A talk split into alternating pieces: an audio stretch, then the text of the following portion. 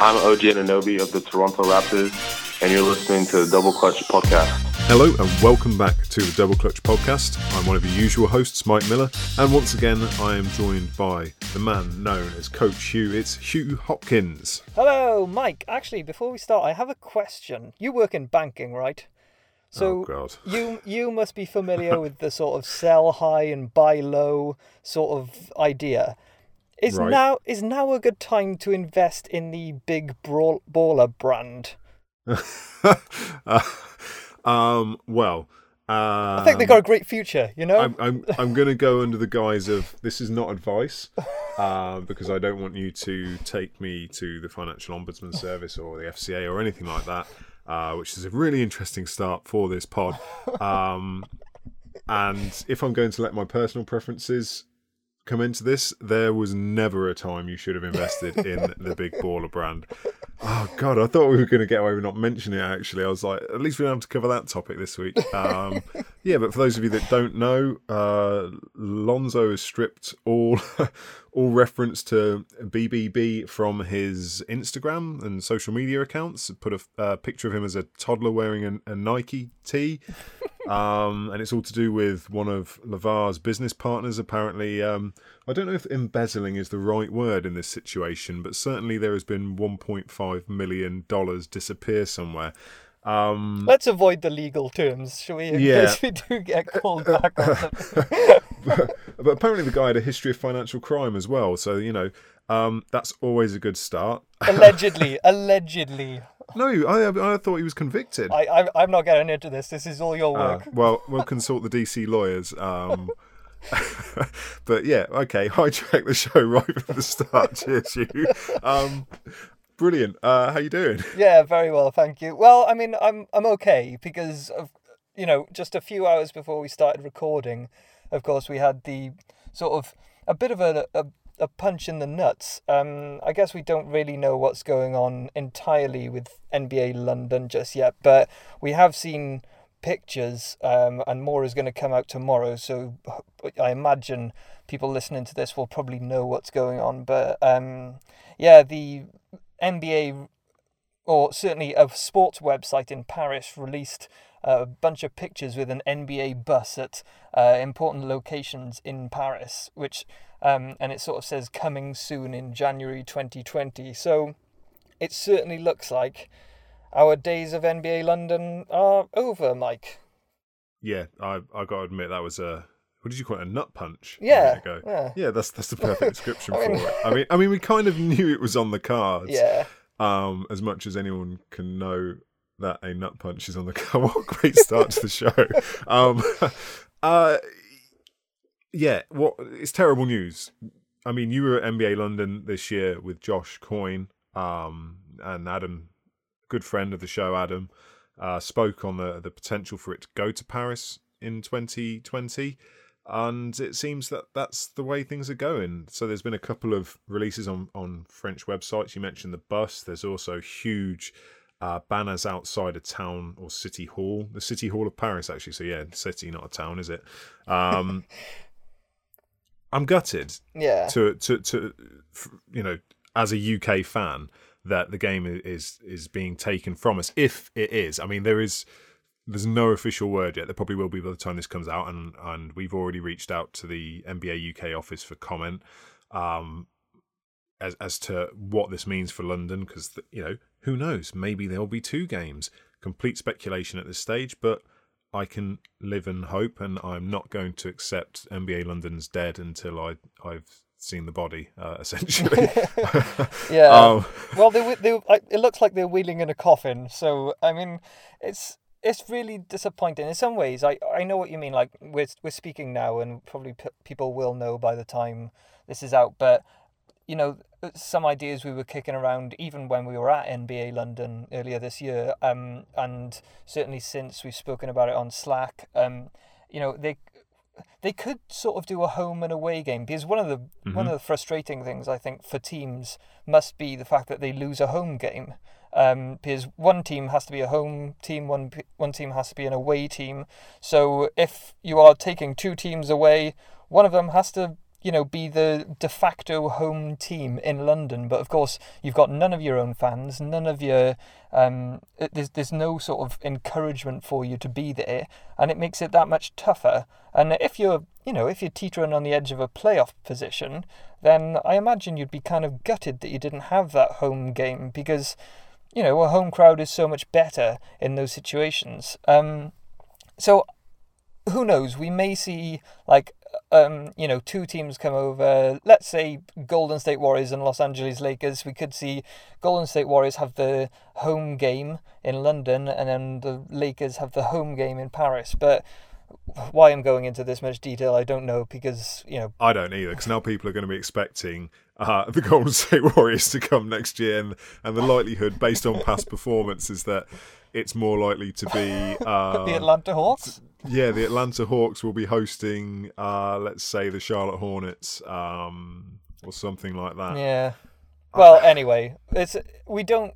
Yeah, we don't know the full story yet, but um, I mean, I I sort of wrote a lengthy piece a few a, a week or two after NBA London, sort of talking about its, uh, you know, its long term, you know, its long term capabilities or potential in the UK. And I think I was sort of, you know, coming to the conclusion that, you know, London's still going to be a market for the NBA, but maybe, I don't know, maybe they'll send over WNBA teams. Maybe they'll do stuff in the summer months, you know, with, with one or two ambassadors or something like that. They, I don't think they're to, they're to just pack up everything that they've quote unquote built in London in the past nine, ten years. You know, they I don't think they're going to abandon the marketplace entirely, but certainly the regular season game for 2020 doesn't look like it's on the cards as we speak. But uh, yeah, and, and Silver was quite open and honest. You mentioned obviously being there. I've got your article in front of me. Uh, it, it was a prominent subject at NBA Commissioner Adam Silver's press conference prior to the London game, when eight of the 12 questions he was asked referenced the annual European regular season game being played elsewhere he said, quote, It is possible. It is something we're looking at very closely. And uh, that, and put my teeth back in. We're looking at very closely, and that is playing a regular season game in Paris for next season. So he, you know, he he, he didn't. They haven't hidden this. No. It's something that they've been quite upfront about. You know, we've had it for for nine years. The regular season game. It's sold out for nine years straight every year it comes over as much as we love the fact it's coming there is always so much noise about people complaining that they can't get tickets yeah so now it's going to be the, you know the complaining that they can't get over to to france or whatever which you know we just like to moan we're british yeah that's yeah. that's you know part of our, our national history um, for me I'm, I'm a little bit torn because uh, although it's quite easy for me to get to London. I think I might actually be closer on the train to Paris, where I'm based. so, uh, c'est la vie. Uh, I, I could just imagine you donning a, a beret now, Mike, and uh, yeah, I'm I'm I'm slowly uh, putting on my long sleeves blue shirt. and white hoops yeah. t-shirt, uh, my beret. I'm shaving in, uh, shaving off my beard and, and putting in the moustache. Um, I've got my garlic cloves all ready to go, and uh, I have a baguette ready as well. So I'm going full French for this. Um, but yeah, I mean, i am going to be gutted if London's dead, but to be honest, I don't I don't think we've done enough as a country to to support the no. game and no. and to deserve it. Essentially, I think there are much more deserving countries on the continent, uh, and maybe this is the sort of slap in the face we need. And and you know, we're not we shouldn't be so self entitled. I think as a as a, a fair word uh, as as a fan base because we you know we have the highest consumption of, of league pass subscriptions in Europe and the second highest uh, NBA store usage, I'll call it. Um, no, so really. there's obviously an appetite there. Yeah. Yeah, I wonder whether it's like uh, I mean, you you and I have spoken about this before. Where uh, fans are sort of you know over here. I, I don't know about you, but like I I grew up. I was I was by far the biggest basketball fan in my school. You know, there, yeah. there, there, were others, and there are people who still reach out to me today who I was in school with and say, "Oh, how about them? How about them Golden State Warriors, eh?" And you know, they because if if Steph Curry does something fantastic or you know uh, that goes viral, but there's this there's certainly been you know I feel like I've sort of had to, uh, you know, not hide. Not that I'm ashamed of my basketball fandom, but it's it's it's never a hot topic around the water cooler at work. You know, it's No. more it, people are talking about uh, something called f- football. And you know, I, I I don't really know what to make of that sport. I don't know if it'll catch on, but it certainly seems to be gaining popularity much quicker than than foot, than basketball does. So, I mean, we'll, we'll see. We'll see. Fingers crossed that there is some NBA presence. You know, the and I think like you you've said it on Twitter, and I, I certainly said it as well. Um, you know, a big thank you to the NBA UK offices. Um, they've uh, for the past few years, certainly since Double Clutch has been going, they they've been very supportive of, of us as a website and a podcast, and um, you know, I think a big a big thank you goes to them for you know helping us. Uh, I guess grow as a website. Oh God, it's almost like I'm getting emotional now. But yeah, um, are, you, are you accepting an award or something? I it's just don't play the music yet, and I've got some more people to thank. Um, yeah, it's it, it'll be a shame, but you know, we we'll see what happens in the future. I don't think it's going to go away entirely. No, fingers crossed. But for the for the meantime, it's au revoir, bon voyage, and uh, or eh if you're French, uh, merci beaucoup. Um, let's quickly move on to something else then. Last week on the pod uh, with yourself and uh, mighty Joe Holbert, uh, we jinxed a couple of teams. I think. We, I yeah, I kind of feel bad DC about this. curse. So, so we spoke about Brogdon and McCollum last week, and the the impact their franchises, uh, the, the impact on their respective franchises of their injuries, and both teams have gone through the ringer uh, since then. We'll start with Nurkic, who suffered a compound fracture. For anyone querying what a compound means, uh, any injury in which a broken bone pierces the skin. So uh, get your spewing emojis ready. Yeah, Um, he had a, a career high in a double overtime 148 144 win over the Nets. In just 33 minutes 51 seconds, he had 32 16 5 with two steals and four blocks. And it's his second full season with the Blazers. He's he's just 24. Like I, I, Oh, I forget how young he is. He's a 24 year old, averaging 15.6, 10.4, 3.2, which are all career highs. So obviously he's out indefinitely. Uh, he had successful surgery on Tuesday to to put his leg back together. Um, and I know you're on the same boat as me on this. I've not watched the clip. I've completely avoided it. I cannot stand things like that at Yeah. all. it's more that like I mean, wouldn't you just hate it to happen to you? You know that it is going to put him out for such a long time that I don't want to.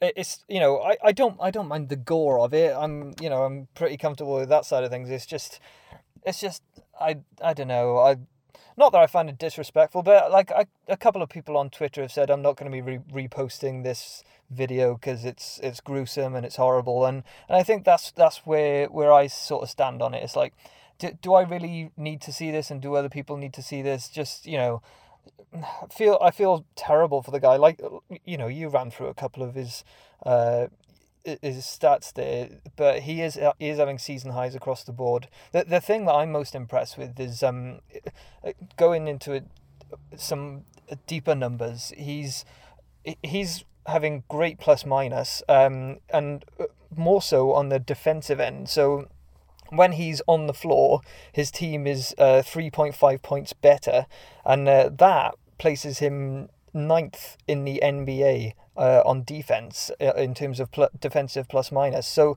like I I remember him in in Denver, and I remember when he moved over to to the Trailblazers, and I thought, well, he's he's a bit like like Enes Kanter, you know, he's got that same sort of like just offensive bit of a bully game, and he- he's probably more skilled than Enes, but I think uh, that that was my impression of him when he was leaving Denver. But actually, he's he's a pretty solid defensive guy, in the, or he certainly has become so in the past in the past year and a half. And yeah, I I feel so bad for him. But beyond that, I mean, I feel really bad for Damian Lillard as well.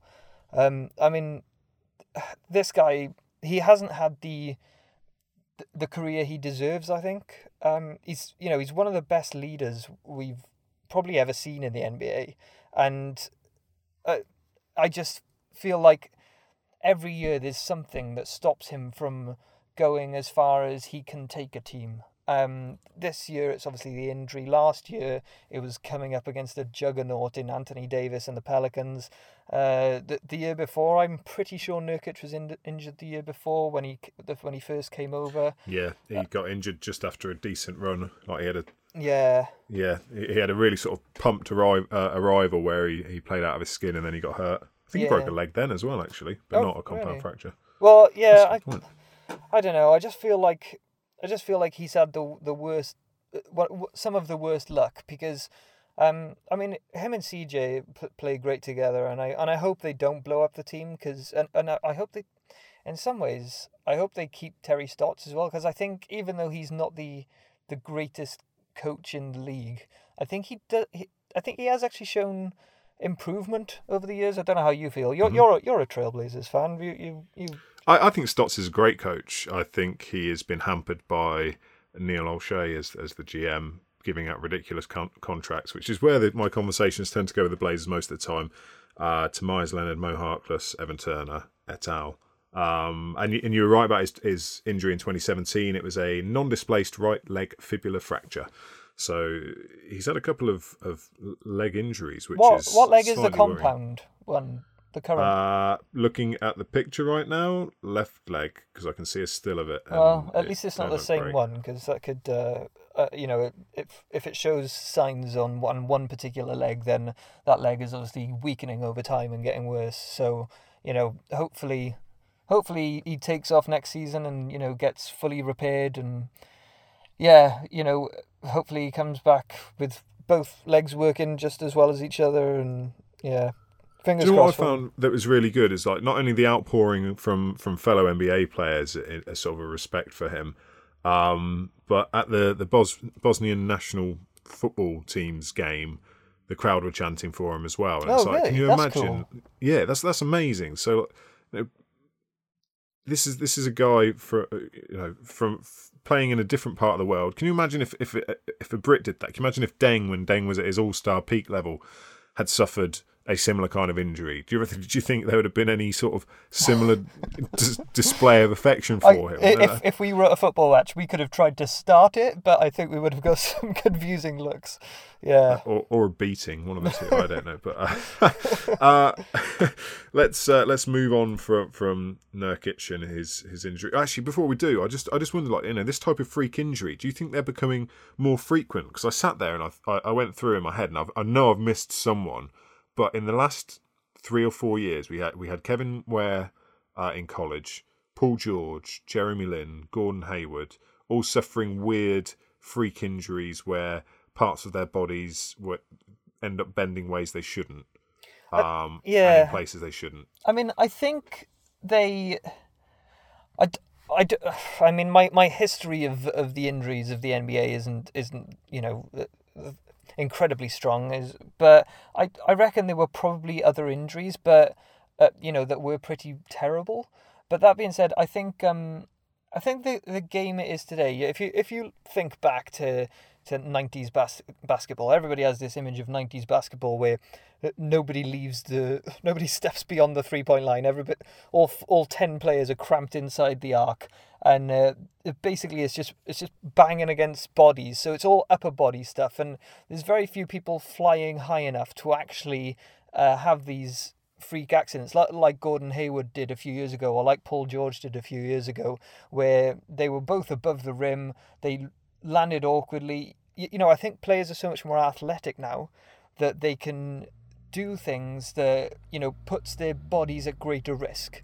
Um, whereas you know when people were back playing in in in Converse Chuck Taylors and you know and and you know they, they would have different types of injuries because they, they didn't have the equipment to look after their bodies. Whereas i think they you know in recent years i reckon bodies yeah they they still degrade but i mean you know we have so much better like rest patterns and things like that that perhaps you don't see the same amount and same number of niggling injuries that keeps you know players rest and whatnot Yeah. but i think So, so what you're saying essentially is that the evolution of of sports science and almost like you know fitness regimes could have, whilst removing the niggling, smaller, less serious, repetitive injuries, means that at some point, because of the, the additional load you're taking, could cause a more significant injury. I guess so, and just the speed and the the height that these players jump and run to. You know, like I the amount of times I've seen I've seen Russell Westbrook run the full length of the floor, and and I I just think, oh God, how is that? How is the force that he's using to dunk a basketball not breaking his his wrist? Well, I was going to say, if you're going to say his knees, it definitely no. has. It's broken his knees before. well, I mean, but, but you know that again that it's the it's the frequent. I think there's possibly fewer niggling injuries, but the bigger injuries, they, they are few and far between. But I think they are more noticeable. Um, I don't know. That's just a general feel. You know, it's it's not obviously I don't yeah, have the science or the data to back that up, but yeah. Okay, uh, so let's let's move on then to some more uh, niggling injuries. Then we we obviously spoke about Malcolm Brogdon out with a heel injury, um, plantar fascia tear in his right foot. He's out for a while. Uh, but on the Bucks as well, we've also now got Nikola Mirotic, who uh, he's fractured his left thumb and expected to miss two to four weeks. Uh, your friend Pau, Pau Gasol, is uh, expected to miss approximately one month with a left ankle injury. Uh, and rookie Donte DiVincenzo uh, is out for the rest of the season with bilateral heel bursitis. Um, what a poor, you know, what is there's no worse time of year to get hit by injuries like this than now when you're, you know, six or seven games away from the playoffs starting, um, and trying to hit your sort of you, you, your next level. You're you're sort of gearing up. You want to be sort of fresh and ready for the playoffs, but also sort of at that point where you're just ready to go. And it, uh...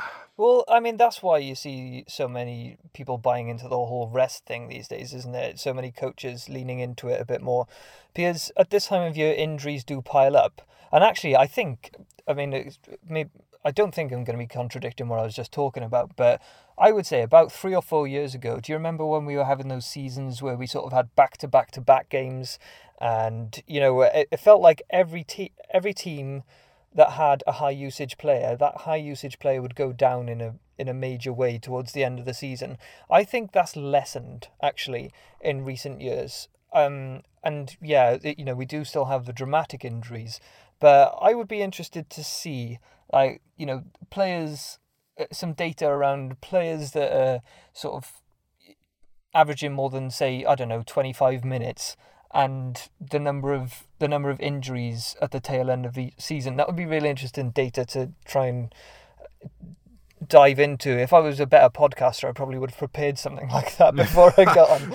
But well, I, I don't have something quite like that. Um, but in terms of uh, we're talking like the Bucks, they're actually really good at, at managing minutes. Their, yeah. their highest logged minutes is thirty two point nine. That's that's Giannis. That's it's not a lot at all for your your star player. It's it's kind of bizarre actually that he, they've managed to keep him that far down, considering someone like you know Bradley Beal, even he's at thirty seven point six and leads the league in, in, minutes per game.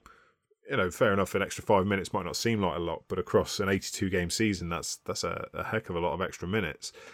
Um, how how much do you think these injuries are going to affect the Bucks going into to the offseason? Obviously, they they had uh, a win on Tuesday night that we'll get into in a minute. But from my perspective, um, Gasol and DiVincenzo, um, they would have had re- reduced roles in the playoffs anyway, as we start to see rotations get shortened.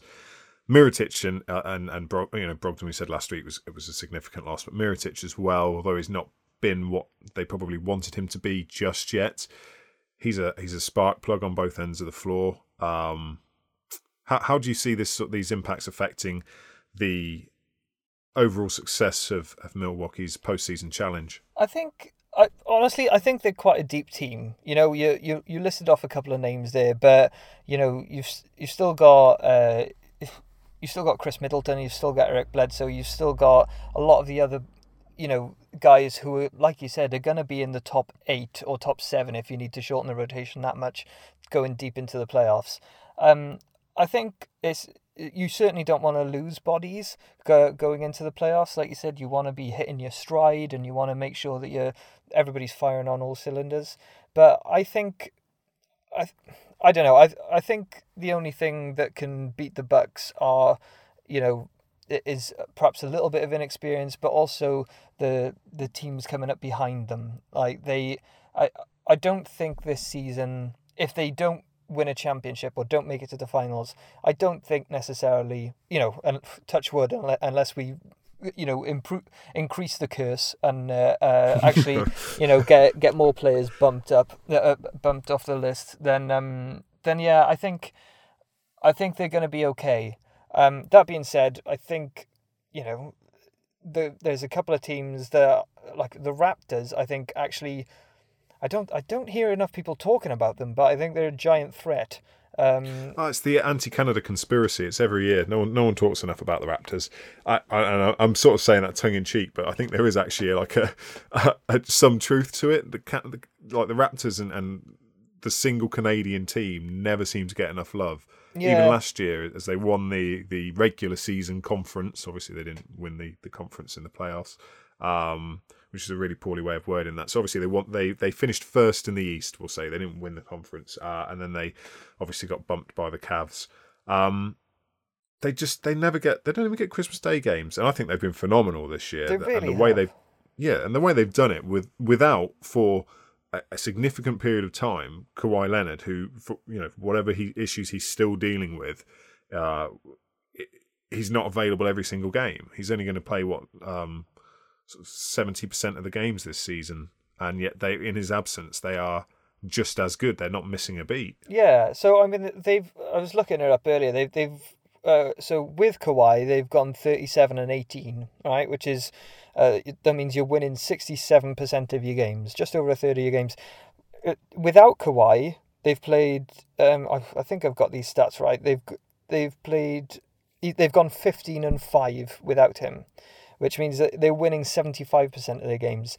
Now, that is terrifying. If you're going mm-hmm. in, if you're going into the into the Eastern Conference Finals and you are facing a fully healthy, because let's be honest, he is fully healthy, um, a, a fully healthy Kawhi. You know, you've got Danny Green, you've got a couple of other Pascal Siakam. These are all long rangey people to go up against Giannis and Khris Middleton, and uh, even you know marking uh, uh, Brook Lopez outside, you know that that's actually I want to see it because uh, the first game of the season between the Bucks and the Raptors, uh, neither Giannis or Kawhi played, um, yep. and uh, I think the so outside of that game, uh, the the Bucks won that game, but outside of that. The Bucks have won two to one, so you know Kawhi versus Giannis. Both of them are playing uh, the, the Bucks are winning two to one. But I just think in a seven game series, you know, it's going to be especially with the experience on the on the Spurs team. You got, uh, you know, I just mentioned, you know, Kawhi's won a finals MVP. Uh, Danny Green's been to his fair few finals. You know, even even Kyle Lowry. I know he's never really performed in the playoffs, but my God, he's been there for a good number of years now. He knows what it takes to he he knows what to expect. You know. Yep. Where, uh, Marc Gasol, Serge Marc Ibaka. Gasol, yeah, these are all so many like big. You know, they're not necessarily at the, the peak of their career anymore, but guys who have who have performed on big stages. Yeah, yeah, they they're going to be scary, and I I think you know there there's a lot of um I mean the interesting stories are in Boston. You know, Philly has been interesting all season. Um, you know, you've got Indiana. That that's kind of a cool story. The fact that they're still I, I think as we speak, they're still holding down a top four seed. Um, and then you've got a, a really interesting race at the bottom of the Eastern Conference. You know, who's going to get in? It's between four different teams, I think. So, I, you know, everybody's just ignoring the Raptors, but ignore them at your peril. They're going to be, they're going to be dangerous. Yeah, absolutely. Um, so we sort of talking about the Bucks there on Tuesday. They uh, they beat the Rockets 108 to 94. It was it was sort of pitted as the battle of the MVPs. We'll call it MVP Mageddon or something. Um, that was terrible. it was terrible, wasn't it? Uh, but it really didn't turn out to be that. Uh, and I can't believe this is you know these these are still quality performances that were put out, but uh, the Bucks held Harden to 23 points, 10 assists, and seven rebounds. That's almost a triple double but they held him to 34.6% from the field, 9 of 26 shooting, 1 of 9 from from 3, which is 11.1%. Um, and it's just, you know, he, he played 37 minutes 55 seconds. In 32 minutes 41, Giannis put up 19, 14, and 4. It's it's just, you know, th- these aren't the numbers they've been putting up all season, but they are both big games. They just didn't feel like superstar games to me. Um, yeah, but I think right the I think this comes down to the coaching. Honestly, um, like I don't think my personal opinion is that Giannis doesn't actually need to play at an MVP level to to to be the MVP. Um, uh, how, however you want to sort of everybody has their own spec. There's no set of guidelines for voting for MVP. My my personal guidelines is you either need to be a top two uh, team in in your conference. Uh, you need to be the you know the leader of that team. Whether that means it doesn't necessarily have to mean points, but I think you should be a a big contributor in that area. Um, I think you should be decent on both ends of the floor, is my personal opinion. But in previous seasons, some people who have just been useful on one end of the floor, they, you know, they they might be crap on defense. Um, Russell Westbrook, you know, they, but they might have won it, um, and that's fine. He deserved it, but at the same time, I think, and you know, I don't want to take anything away from James Harden. He has actually been an improvement on defense this year, but the the team planned for James Harden perfectly. So I, am gonna I'm gonna get a bit nerdy now, um, and talk a bit about uh, Houston offense. Right, they tend to, when James Harden has the ball, he he actually doesn't uh, enjoy playing in a pick and roll all that much, and he's actually. You know, he's so talented that he doesn't really need it. Sometimes they throw one out, sometimes they put Capela up the up there, but he can actually go one on one. Um, and that's how the Bucks played him. What they did is they sat on his left hand side, which is his shooting arm. So basically, it was incredibly difficult to get a three point shot off. And they actually let him drive quite, you know, unchallenged into the into the mid range area. Um, they sacked off uh, the, whoever was um, not guarding Clint Capela on the baseline because there's normally four players on the on the baseline because that's how Houston likes to play. Um, they they sort of doubled Clint Capela off the ball, so whoever was sort of closest to the basket, they could put a body in front of James Harden, and uh, it it made the pass incredibly difficult to get off to Clint Capela. and it it, it meant the the original defender, usually Eric Bledsoe on Tuesday, could sort of you know trail behind James Harden, and he actually got two block shots on him during the game. Big I, blocks. Uh, big blocks, and big blocks. I think they just they prepared for him perfectly, you know, and I think that's when brilliant coaching, like we've spoken about it last week, but you know uh, he's uh, Mike Budenholzer. He's probably going to get coach of the year in my opinion. You know they I think they just prepared for him, and that's my concern going into the playoffs. Is every year a good coach prepares for James Harden, and that's when he starts to fall apart a little bit, which is why um, I think my personal MVP between the two is probably Giannis Antetokounmpo. Interesting. Um, so yeah, I, th- I think the, the basic principle that they, they went with was was you, are exactly right. The, the, you force Harden off the three point line, where he is the most prolific three point shooter in the league this year. Um, you you give up the mid range. It was interesting. One of the stats I picked up, which was really uh, quite interesting, was that for the season, James Harden has taken 68 shots in the paint that were not at the rim. So that's that's less than one a game because we're in the late 70s now. Against the Bucks, he took seven.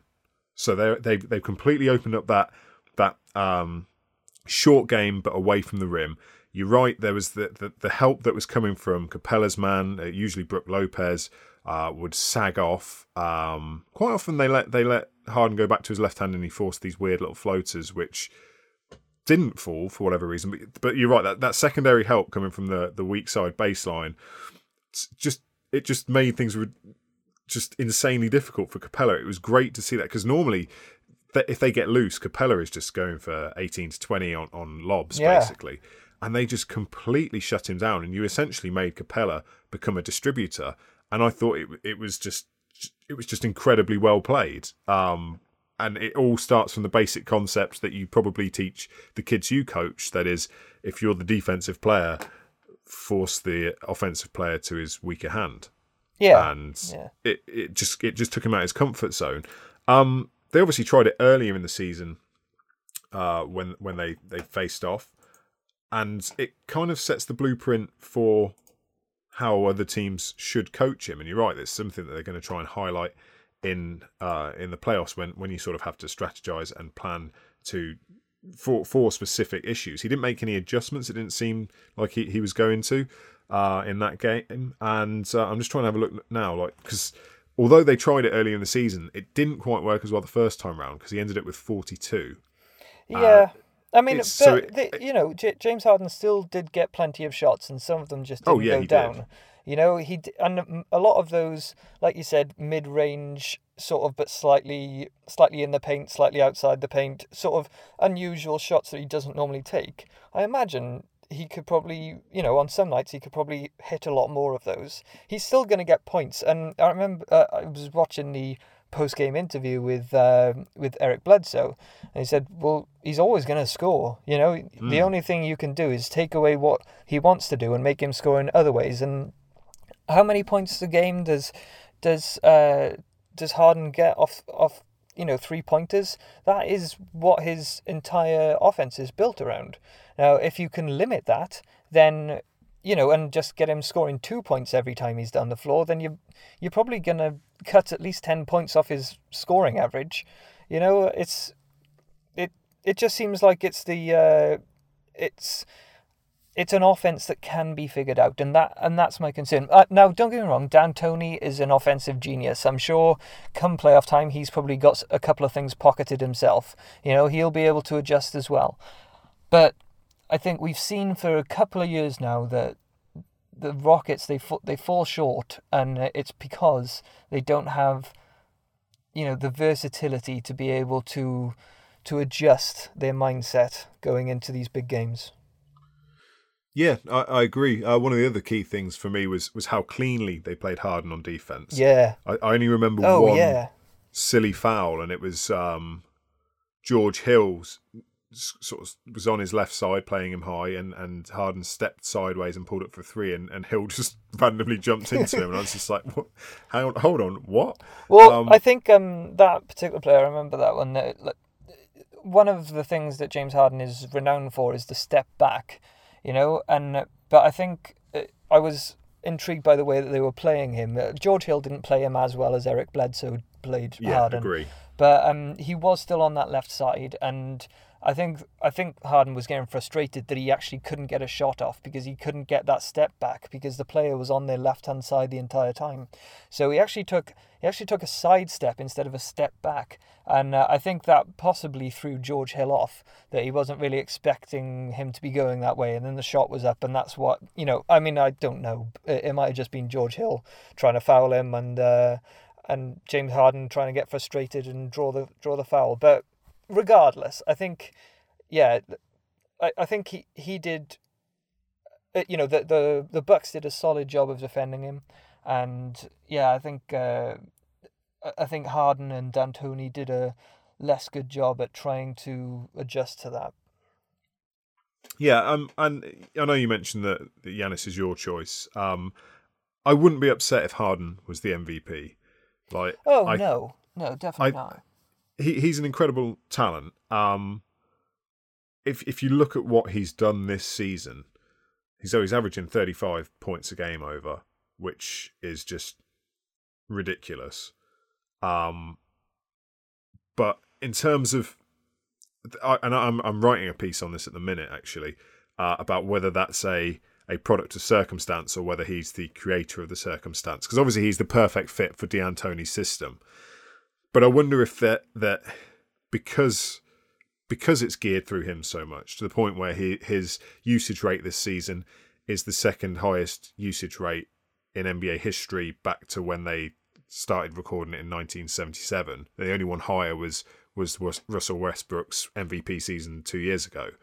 Um, like there, there's a downside to Harden ball, if which is what I'm going to call it for the time being in, in that if he has an off game, they struggle to fill the void, and I think that's because those players are not used to having to carry a load. Like it's all great when it's working well because you know it's easy to make shots when everything's going your way. But who who can step up in his absence? Because Chris Paul is becoming less and less the Chris Paul that we've all you know grown to uh, either love or hate, depending on where you, how you feel about him, but appreciate nonetheless over the years. Clint Capela is is still a guy who, despite his size and athleticism and improvements, is still only the player he is because of Harden and his ability to to just catch lobs. The rest of the guys, like Eric Gordon, are, are infrequent. Uh, Tucker, I think, is great and did a great job on Giannis, and we'll probably get to that in a minute.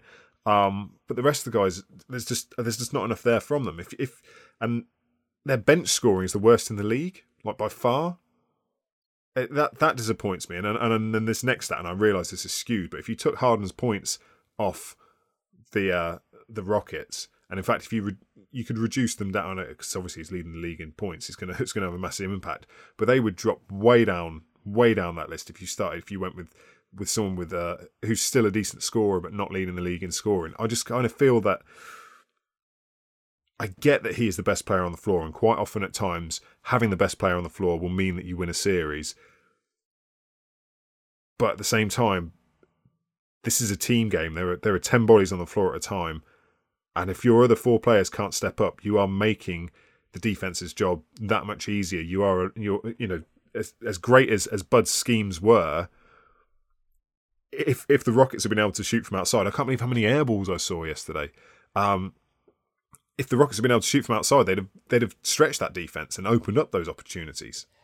It's it's going back to uh, I mean uh, there, there was a, a, good article written by Archie Archie Corbett on the on Double Clutch a few weeks ago. Um, it was about the Pacers, um, and it was essentially about how how Indiana's mid-range game is sort of you know it's it's keeping them afloat you know but ultimately what it gave a nod to was the fact that they have a system and it, it was the same. It's the same as the Spurs. They have a system, and what what having a system means is that is that anyone can fit into it. Now, when you have superstar players to add into that system, for example, like a Tim Duncan, or even going back even further, if you've got a triangle uh, offensive system that the Lakers used to run and the Bulls used to run, and you have a superstar, it can take that system and elevate it if you build a system around a player, a single player, that's not. That means that when that player is removed, so is the offense. And uh, I think, uh, you know, as, as good as D'Antoni is, I mean, you know, he introduced the world to seven seconds or less, which which made superstars out of so many players on the Phoenix Suns um, that probably didn't deserve to to score as many points or receive as many contracts as they did. But you know he he is he is an offensive genius, but at the same time, it was it was this the system that helped some of those perhaps subpar offensive players and sub subpar teammates, you know, contribute to to big wins, uh, deep into the playoffs year after year. But if you have an offensive player who is the system, that's not going to win you championships, in my opinion. I don't think it ever has in the history of the league. No, I, I, I struggle to think of one where it's, it's taken, you know, one player alone. I mean, one player can get you over the line. Maybe, maybe Dirk Nowitzki in in 2011 maybe but even then what, that the team that had Shawn Marion and, and Jason Kidd on it exactly that that was and and Tyson Chandler. Yeah, uh, you know. So even looking back now, it, clearly, you know, it was more of a team effort than you think. I, I know he gets he gets the main rewards for that championship, and yeah. quite rightly so. He was the best player, just as Tim Duncan did, just as Michael Jordan did, just as LeBron did when he was winning championships all those years ago. Um, but uh, but at the same time, you know, it was built on a team concept, and I think hmm. most championship teams are. Yeah, I mean, what the Rockets have done, considering they started the year eleven and fourteen, to be in the fourth seed, yeah. four games back on the top seed, is amazing. Like if you if you discount those those 25 first games, their winning percentage is seventy two percent. So that is And- that's easily the one seed. And the majority of that was Harden, which is why I wouldn't Yeah. I wouldn't be mad if he wins the MVP. But I ran through my list earlier of what I want to see. If they if the Houston Rockets can get into that second seed, I I would have no problem with it. If they stick in the third seed or they're battling for a slightly lower seed, I mean, they only need to lose one or two games and they slip back to the in the same way that the Oklahoma City Thunder have slipped back. Mhm. You know, they're going to just tumble down the Western Conference because it's so tight. But you know, if they can break into that second seed, then I would I would have no problem with him receiving you know an MVP trophy. Yeah. Uh, so just for the record, I'm I'm Team Giannis. I've said it. I've said it publicly. Yeah. Uh, that I, I think I've had a, a Twitter debate about it as well in recent months that I may or may not have saved just in case I need to bring it back when they announce things. Uh, God, I hope that wasn't with me. I don't think it was. No, no, it wasn't. It's all right. There was even a poll involved as well. Um, uh, so there's lots of members of the the double clutch uh, community out there who have voted on it as well. So uh, just know that I am watching you silently, waiting for my moment.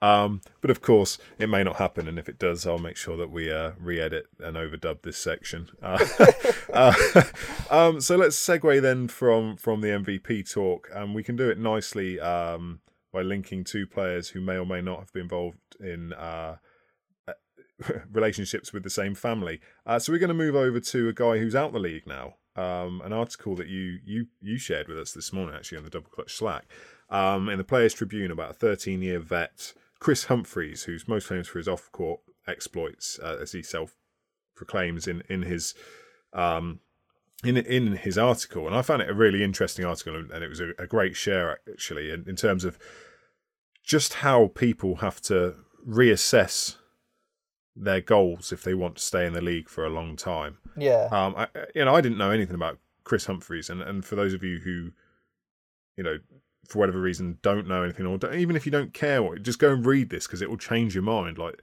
this guy was an elite uh, junior swimmer, like beat Phelps. He was that good, uh, and then became one of only sort of only 1.2 percent of NCAA players make it to the NBA, and he's one who not only did that, but became a 13 year NBA vet off the back of it. Um, so I know you wanted to discuss this in, in particular. Uh, what was it about it that sort of stuck out to you? It, it was more. It was just. It was just a really like you know you only ever see, especially on these Players Tribune things. You always see the ones with Steph, or you see, uh, you know, or you see LeBron writing about his move back to Cleveland, or you see Kobe and his and his ode to basketball when he retired, and and I just thought. It, it's really beautiful to be able to see the game from from a different point of view. Like you said, he, he played a good number of years in in in the NBA. I mean, he never really sort of astounded anyone with with, with any fantastic stats. I mean, I'm just having a having a quick flick through now, but his his highest scoring season was 13 points per game. You know, that's not going to blow anyone away. But what he did was re- realize the importance of of just doing the the boring, the difficult things that you don't really get credit for. Um, after after I think what he described as you know a bit of a disappointing start. He thought he was going to be this great player, and you know he sort of uh, and from the sound of it, from his his memory, uh, he he seemed like a bit of a dick at times. You know because yeah, because- he- I mean that that is what he describes himself as. Yeah, he, because he, you know, he wanted to be good. He wanted to be the the, the player that everybody was talking about, and it it, it ended up being that it, players and the league and everybody spoke about him because he ended up going out with or being married to um one of the Kardashians. I don't even know which one, so please don't ask me which one.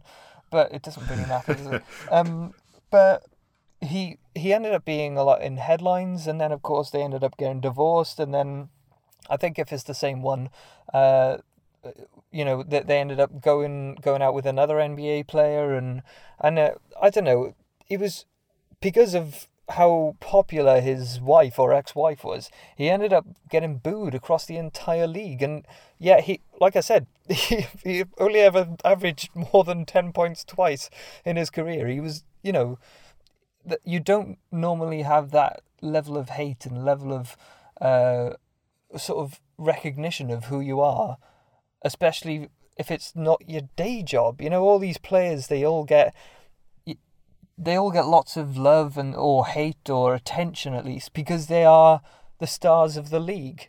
You know, but when it's someone who is, you know, uh, I, I I mean, who would be the equivalent today? Uh, you know, an eight, nine point scorer, you know, someone who generally keeps his head down, but, uh, you, know, in terms of out of the public eye, but I, I'm not, I'm not really sure who, who that player would be. Maybe Davis Bertans? And uh, you know he, he, just goes out, he plays. But people, yeah. people on his team know him. The fans of that team know him. But you know nobody really knows who Davis Bertans is.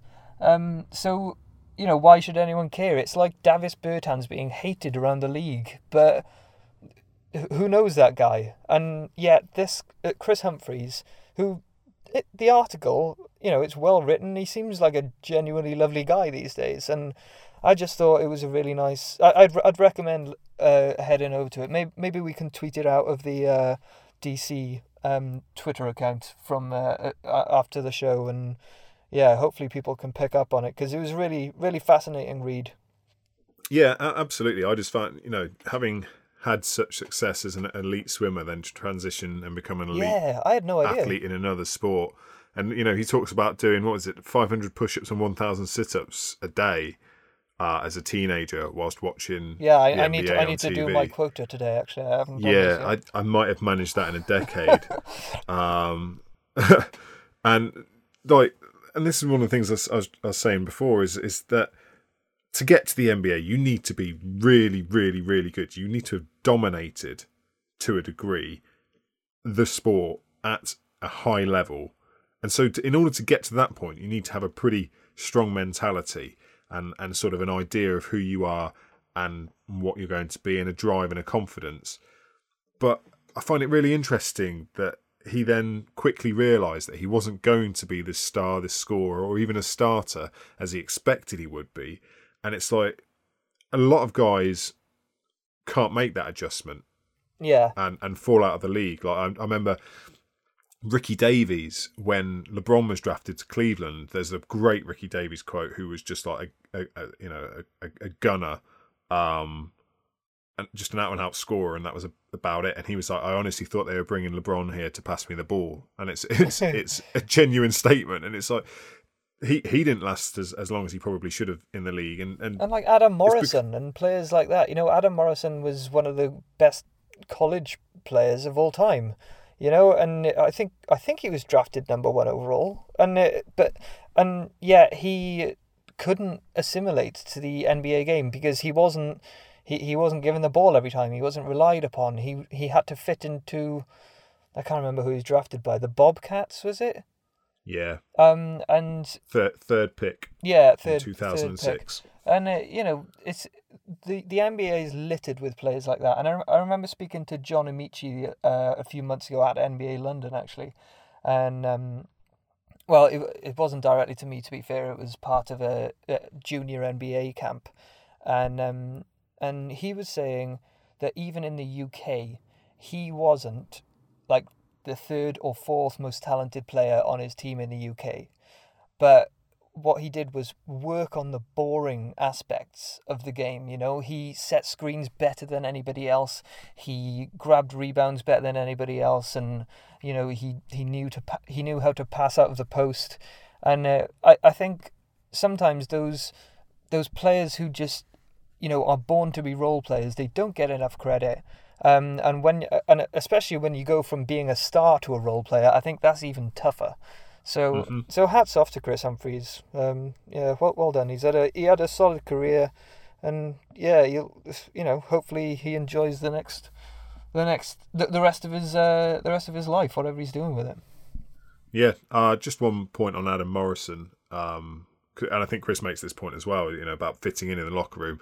One of the stories I love about Aaron Morrison is that he refused to take showers. Yeah, that's... and so he used to just to stink. maybe, maybe that's why he didn't get many more contracts after that. Yeah, but I'm surprised that the defense would get close enough to him. To be fair, like, but anyway, uh, so we'll, we'll tweet that out so people can um, you know people can check that out. So let's move on to games of the week. Huw, what's your what's your game of the week? Um, well, I think like if you look ahead to Friday, mind you, some people might be listening to this a little bit later and might have already passed, but the on Friday night there's a really good game between the Nuggets and the Thunder. Now it's it's in Oklahoma, um, and I think the Thunder need this win to be honest. They've been struggling a bit recently, so they need to build some momentum. What better way to do that at home with a big win over, you know, a team that might be the first or second seed in the conference. Um, but at the same time, the Nuggets, I think, you, you know, they really want that top seed because they've never really been in the playoffs before. They don't really know how, what it's going to be like. They need home court advantage throughout the playoffs if they stand any chance of going deep, in my personal opinion. They're young, they need that home court uh, familiarity. So they're going to be gunning for that number one spot and they won't want to lose this game. Uh, I think that's going to be yeah. I think that's going to be an exciting one. So yeah, I'd make sure everybody tunes into that. I think it's at midnight if I remember correctly. Okay, cool. Uh, my suggestion is the Charlotte Hornets at the Golden State Warriors at 1:30 a.m. on Sunday. Um, the Warriors, you mentioned uh, the Nuggets just there. They're, they're sort of battling with the Warriors for that number one spot, uh, so it could have a repercussion there. In terms of the Hornets, they are fighting uh, tooth and nail to keep their season alive. They've won four straight at the time of recording, including uh, the game against Toronto. Jeremy Lamb's half court heat. Did crazy. you see that? That was crazy. That was insane. And then Kemba, did he drop 38 on your Spurs how last about, night? How about we stop talking now? Oh, right, okay. um, so, that, I mean, their season may well be over by Sunday. Uh, yeah. But you can guarantee if it's not, that is going to be a game to watch. And they they're both both of those games they're on Sky Sports, I believe, aren't they? So if you're a, um, no, I don't think this Hornets one is actually. oh, is it not? Fair enough. Well, the one, the certainly the Friday one is. So if you're a Sky Sports subscriber, I'm pretty sure you'll be able to uh, be able to watch that. Uh, so, anything else you want to cover at all, Huw? Um, no, there's going to be a couple of articles going up in the next few days. Uh, there's going to be one on the 76ers uh, and just, just how their process is going. Um, but yeah, keep your eye out. And also, um, I mean, I know we, we, I don't think we spoke about this last time, but at this time of year, sometimes you get a bit lethargic. You just want the playoffs to start. Uh, there was a pretty good roundtable uh, article that we put together on Double Clutch, uh, where you can, um, yeah, where, where you can sort of, you know, find out the top five most burning questions in the NBA. Oh, and a bit of personal stuff as well. Um, Manu Ginobili uh, had his jersey retired, or he's having it retired tonight.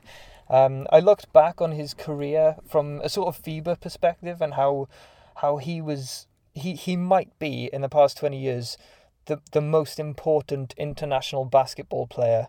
Um, and yeah, so you can you can read that. I'll tweet that. Uh, check out my uh, my Twitter um, account for that, and hopefully, yeah, and check out Mike's Twitter account as well. You want to reel them off? yeah, so Huw can be found at coach underscore Huw. Uh, I can be found at Mike Miller underscore time. If you're not already following the site on all social media platforms, you need to get on there and click follow for at Double Clutch UK. Do it across all the social media platforms. That sounds really random, isn't it? All the social All media. the social. Uh, it, you know, it sounds like my Twitter. granddad trying to tell me about. yeah, I know. Brilliant. Facebook, Twitter, Instagram, we're all over that. Uh, if you've got any questions or want to get in touch, email us admin at doubleclutch.uk. And whatever you're listening to this podcast on right now, and I'm talking, uh, I'm talking service versus what device, uh, whether it's Spotify, iTunes, whatever it is, go and review us, please. Oh, give us It five stars. That'd be good, wouldn't yeah, it? give us five stars, and if and, and leave leave us some nice no, nice comments to read through. It makes our day. Yeah. Um, but thank you very very much for listening. We'll be back next week with another episode. See you soon. Peace out.